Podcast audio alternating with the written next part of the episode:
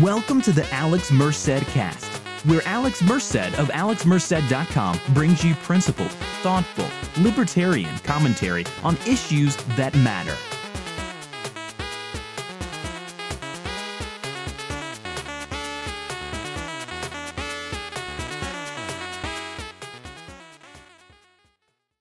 Hey everybody, this is Alex Merced from AlexMerced.com, and you're listening to the Alex Merced cast.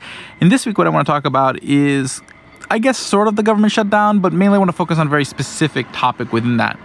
Uh, recently, uh, someone was concerned about food inspectors. Basically, the idea that, you know, now you're going to have food inspectors not showing up to work and uh, they're not going to inspect food, and, and how's that going to affect everybody? And basically, my response was nothing's really going to change because most businesses aren't in the business of poisoning their customers. So if you're a business, you would like your customers to buy from you more than once. So if you're in the food business, you want to offer them quality food with quality ingredients, etc., within the price that they're willing to pay. Again, relative. But you also but you want to do something that's that's not going to make them sick because one, you want them to come back to your business. I mean, think about when people stop going to Chipotle after their whole E. coli scare. But also, they don't want to get sued, okay? Because that can be really expensive and put a business, well, out of business, costing everybody their jobs and their business. So, businesses have a huge incentive to kind of keep an eye on quality, okay? To one, survive and two, not be destroyed. Um, now, does that mean think mistakes don't happen? They sure do, but that's but basically, again, those exact things that I just mentioned happen. They do get punished for them with lawsuits and loss of business. Okay, and uh, even though there are inspectors, up till now, inspectors have been inspecting food. When Chipotle had its problem, people were inspecting food and those problems still happened. Um, a lot of times when people point out the business negligence or business abuse, oftentimes it isn't done as like a business policy. It isn't often done as okay, this is what we as a company believe in doing. This is our practice.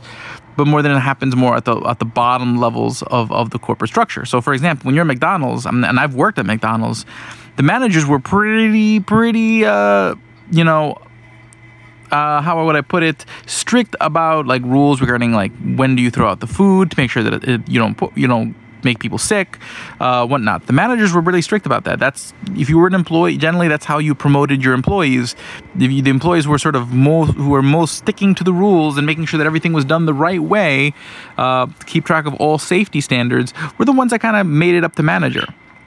Oftentimes, meat that was left out too long or thing or discussing things that happened to food weren't done by the managers nor was it company policy it was done by the the frontline workers against company policy okay um, if they happened so a lot of times it isn't the company who's trying to poison you. It isn't uh, the manager. Isn't company policy. The company isn't trying to save itself a few bucks and poison you. Oftentimes, it's it's people who the individual workers in, in, in, sort of the front line who who feel they don't have nothing to lose, that it's not going to be a big deal. They're not the ones getting sued. It's not their business being shut down.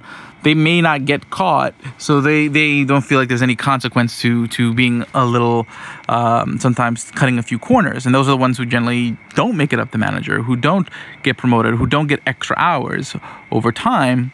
But, you know, you never know how all your employees are going to behave all the time. I mean, that's just the nature of any business. Okay, and I mean this is generally the dynamic I've seen in everywhere I've worked.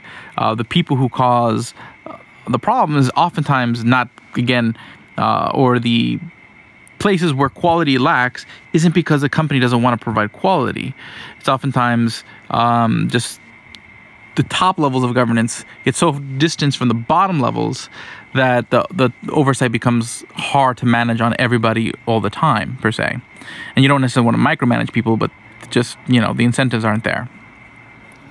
Okay um, but then but basically when i put this out there when i put this argument out there and again it doesn't necessarily mean food inspections are bad okay? Food inspections one happen anyways okay? Businesses do inspections of their food anyways. They hire private inspection companies um, not always just because they want to but oftentimes because they have to buy liability policies because again you might get sued so you're going to want an insurance company to insure your business and most insurance companies want to make sure they have all the information they need to make sure they have assessed the proper risks and assess that you're taking the proper steps to mitigate those risks uh, before insuring you. So insurance companies will require you to get inspections. I mean, if you ever bought a house and were trying to buy different insurance policies for your house, and you know you've probably dealt with this where your insurance company requires you to make certain repairs on your house um, they require you to do certain inspections when you buy your policy insurance companies essentially regulate actors in the economy in a big way because since they're insuring the risk, they're taking the financial burden of the risk that many of these businesses are doing.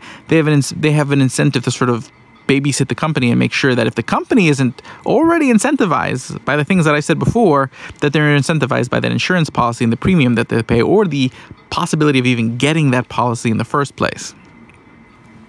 So there are mechanisms, um, there are sort of checks and balances that already exist within sort of natural economic behavior. But again, so again, there are inspections. There still will be inspections, even though federal inspectors may not be around. Um, and then all these sort of interests and and uh, vested interests will still exist. But then someone else sort of said, well, well, you know, if that's all true, then why the financial crisis? But that's a mis- complete misunderstanding of the financial crisis. And again, a lot of the biggest malfeasance within the financial crisis of people being unethical weren't necessarily the people at the top, but oftentimes the people at the bottom. Now, of course, you know, um, it takes a lot of people to turning a blind eye but the bigger picture is this people don't want their investment bank to go out of business people don't want to want the economy to crash uh, everyone just wanted to be successful, and, and basically, people always want to do what they can to make as much as they can.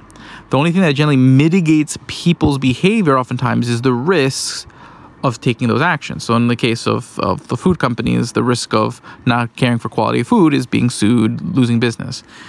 Um, you know, in, in the case of financial companies, the, if you take too much risk, then you lose your capital and you go out of business or people stop investing money with you.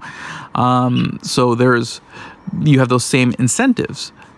But again, if you don't properly measure the risks, you will end up taking more risks than suited. So this is where I think a lot of people miss out. A lot of the a lot of these investment banks highly under undercalculated the amount of risk they were taking in the housing market. Not because they, weren't using standard statistical techniques or whatnot. Okay, and again,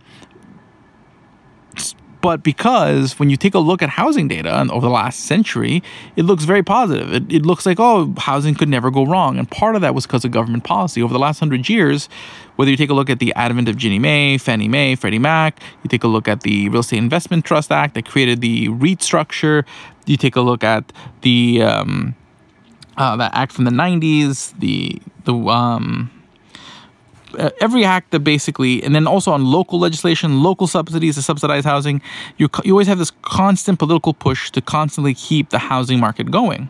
So what does this do? Instead of having a natural trend, because like for example, when you're buying stocks, companies don't take people take big risks sometimes, but a lot of times they they're careful. Why? Because when you look at a stock's pricing data, you can see its peaks and valleys. So you know that, hey, you know what, this might go 30% up, but this has a history of also sometimes going 30% down. So you try to protect yourself from those risks. But if the stock just looked like it just kept going up, okay, it was just one big sort of straight line up, you know, basically it kept going up, you know, 30% a year with maybe the occasional 1% blip, basically companies would not bother buying like puts and other types of derivatives that help you mitigate that risk. Okay, and so people end up taking basically being more exposed if there is a situation where that stock drops because they're not as worried about it. So that's what happened with the housing market because government kept sort of intervening in the housing market. The housing trends in housing looked just much better than they probably otherwise would have. You didn't have the dips in housing you probably would have had uh, throughout the last hundred years that would have made people more cognizant because again people crunch numbers they don't sit there and do a big historical analysis on every price trend. Um, that's you know everything is so stats and numbers based these days. So then what happens is that people just uh, didn't expect as much risk as there was and that's why people ended up doing being willing to take a take as much risk as they did. Okay, it wasn't necessarily a, a casino mentality. It's like, oh, let's just roll the dice. It was just that when you looked at the numbers, there really was no reason to not think you're rolling the dice. Um, to a large extent, and that means means that you're not you're going to marginally feel a little less worried about practicing high high risk sales tactics. You're gonna, you know, not be as worried about documentation regarding these mortgages because they just historically always work out. Um, so what happens is that there was just so many so many supports within the housing market that it just basically really dulled the risk sensors uh, of those operating within that space that led to a huge pyramiding of risk. But it wasn't just because people are greedy. People are always wanting more. It's not like suddenly people discovered greed in 2005. Um, what happened was is just that the, the things that would hold back, the things that would um, hold that accountable, the risk just got so dulled over the years. And that took a century for it to happen. Okay. And it'll happen in other sectors. And it takes time for those kind of things to build up. People always just think everything happens within the last few years. And it's just those people who made those last few decisions whose fault it is. But no, when you distort market prices, you distort the data that people make future decisions on that they use to kind of decide what are the risks, what are the rewards of future decision making, causing them to make worse decisions. This is why you want sort of free market prices that go up and down with what's going on in the world. So that way, when things do go wrong, because in a free market, things don't go in any world, things don't go right 100% of the time. But in a free market world, when things go wrong, the signals of what went wrong will be much clearer because the prices will reflect actual supply and demand, which means that information can then be used to help mitigate that problem again in the future better than when you've distorted prices. Then you it's much harder to learn a lesson and apply that to future. So that's that's my thoughts on there. I mean, again, I, I, this is a much larger argument I've made in the past, um, but I'm trying to make it in a much more brief way. So, um, bottom line is people are always trying to get as much as they can, but are always going to take steps to mitigate their risks. And all entrepreneurs have the same two main risks or three such things they care about that are going to sort of help mitigate them from sort of doing a lot of the horrible things that people just assume businesses do. The fact that they want customers to come back, two, that they don't want to get sued, and three, that um, they have to make sure the insurance company is willing to insure them. So for whatever policy, whether it's a liability policy, workers' comp policy, etc. So hopefully uh, this is food for thought. My name is Alex Merced from alexmerced.com. You listen to the Alex Merced cast. If you like the show and want to support it, please head over to donate.alexmerced.com. It would be very appreciated. Uh, all support, you can become a patron, patron on Patreon. You can, if you want to do monthly crypto, you can support us on Bitbacker. All the information is over there at donate.alexmerced.com. Have a great day and enjoy. Thank you for listening to the Alex Merced cast. Learn more at alexmerced.com, libertarian101.com, and libertarianwingmedia.com. Follow Alex Merced on Twitter, Instagram, and Facebook.